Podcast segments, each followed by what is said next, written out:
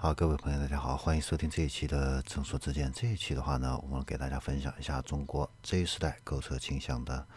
调查报告。那这个报告的话呢，是 J.D. Power 和 OPPO 营销平台以及啊乐华座驾联合发起的。那它的研究对象的话呢，是以 Z 时代 OPPO 手机。用户群体为主要研究对象。那什么是 Z 世代？Z 世代这个词的话呢，是源自欧美，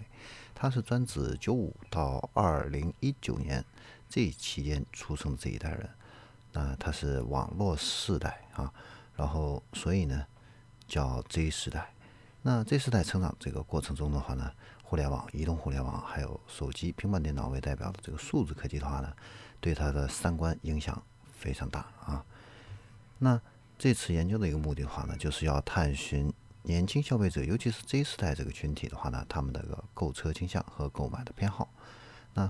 对汽车品牌了解 Z 时代、赢得 Z 时代，那提供了有益的一个借鉴。这个收集的数据的话呢，是从二零二零年的十月到这个十月三号到十月十三号进行的，总共是收集了一万份的。问卷，其中的话呢，Z 四代的问卷呢是有两千五百多份，占比百分之二十四。统计结果的话呢，呃，体现的主要是 OPPO 手机用户这样的一个观点啊，可能是没有办法代表全部的这个群体，但是还是有这样的一个借鉴意义啊。那 Z 四代的这些群体的话呢，他们是一群爱尝鲜、追逐潮流、热衷智能四产品的这样的一个群体啊。他们这个比例的话呢，会明显高于其他的一个年龄段的这样的一个群体。那这个呢，就意味着那些能够满足这时代追求新鲜感、潮流感的这种智能化的一个产品的话呢，更容易受到追捧。所以我们可以看到，现在这个汽车的一个智能化这个设计这一块的话呢，是越来越前卫、越来越年轻化啊。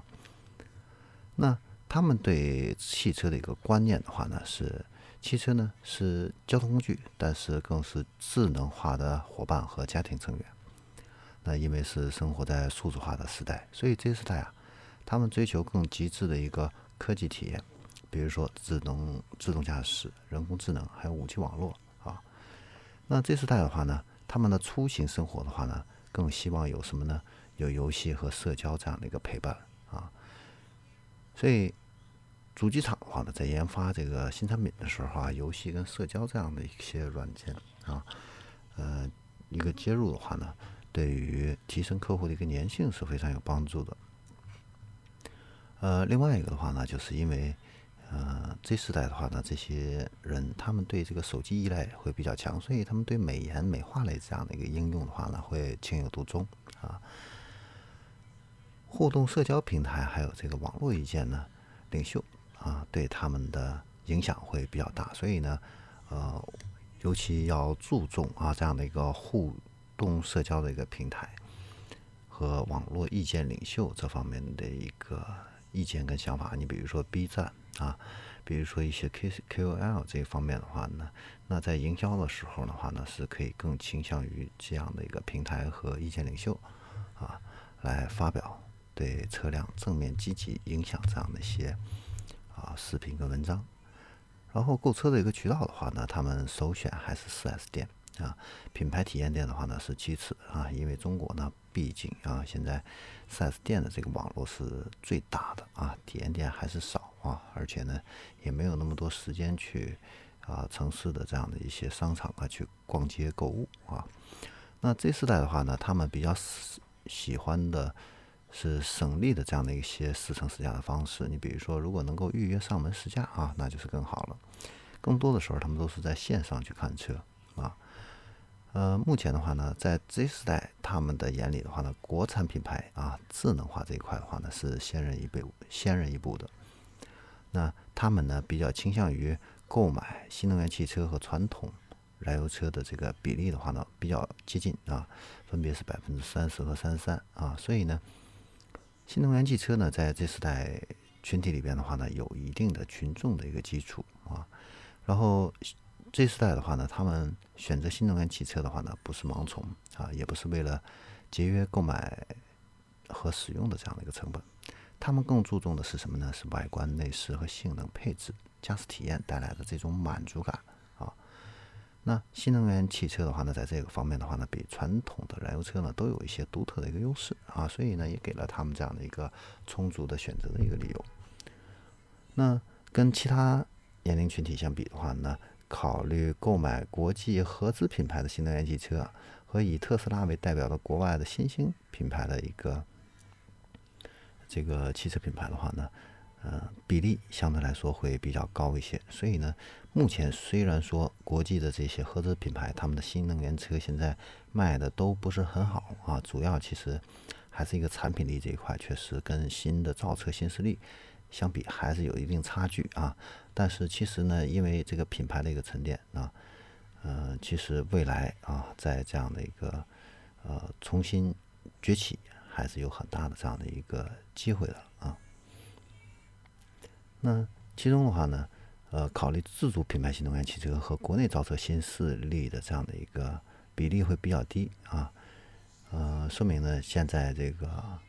国产自主品牌和造车新势力的这样的一个呃车虽然是卖的好啊，但是这个基础实际上现在还并不是很牢靠啊。那现在呢？关于二手车这一块的话呢，大约有百分之四十七点三的 Z 世代呢是考虑购买二手车，啊，跟整体人群的这个比例呢比较接近。但是呢，跟其他人群相比较的话呢，他们呢对使用过多的这样的一些车辆的话呢，表现出更多的一个不信任啊，担心啊，也担心这个过户的麻烦，还有没面子啊，所以。怎么样能够消除 Z 世代人群对这个车辆使用情况这方面的顾虑，减少二手车交易的这个繁复的这样的一个程度啊？对于提高二手车这样的一个接受度，会有很大的一个啊帮助作用啊。然后有百分之五十九受访的 Z 世代，他们比较关心这个车的保值率啊。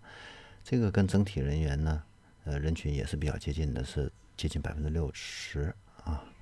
那 Z 时代的话呢，他们希望三年的一个保值率能够在百分之五十以上啊。那这个的话呢，以后保值率比较高的话呢，这些品牌会成为产品差异化的一个卖点啊。那现在呢，新能源汽车的一个保值率来说的话呢，呃。特斯拉是一枝独秀啊，保值率可以达到百分之六十以上啊。那其他的这个品牌的新能源车保值率一般都是在百分之五十到四十之间啊，这个差距还是比较大的。所以在这一方面，主机厂的话呢，确实还是要考虑考虑怎么样能够提升这样的一个保值率。那最后我们再总结一下，那这时代他们需要一台什么样的车呢？这个车应该是一个科技、时尚、环保啊，专属于自己的这样的一台车。那它应该是配备自动驾驶、人工智能和五 G 技术的这样的一个智能车。它是一台跟手机音乐、游戏、APP 账号和交互体验一致的这样的一款车，啊。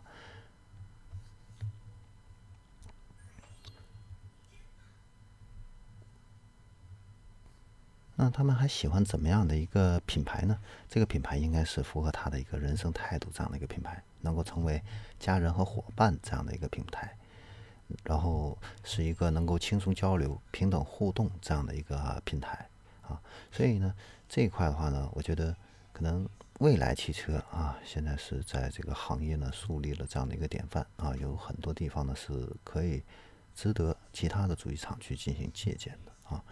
好，那这里是正说之见，关于 Z 世代啊，他们喜欢怎样的车？我们这一期的话呢就分享到这里，我们下期再见。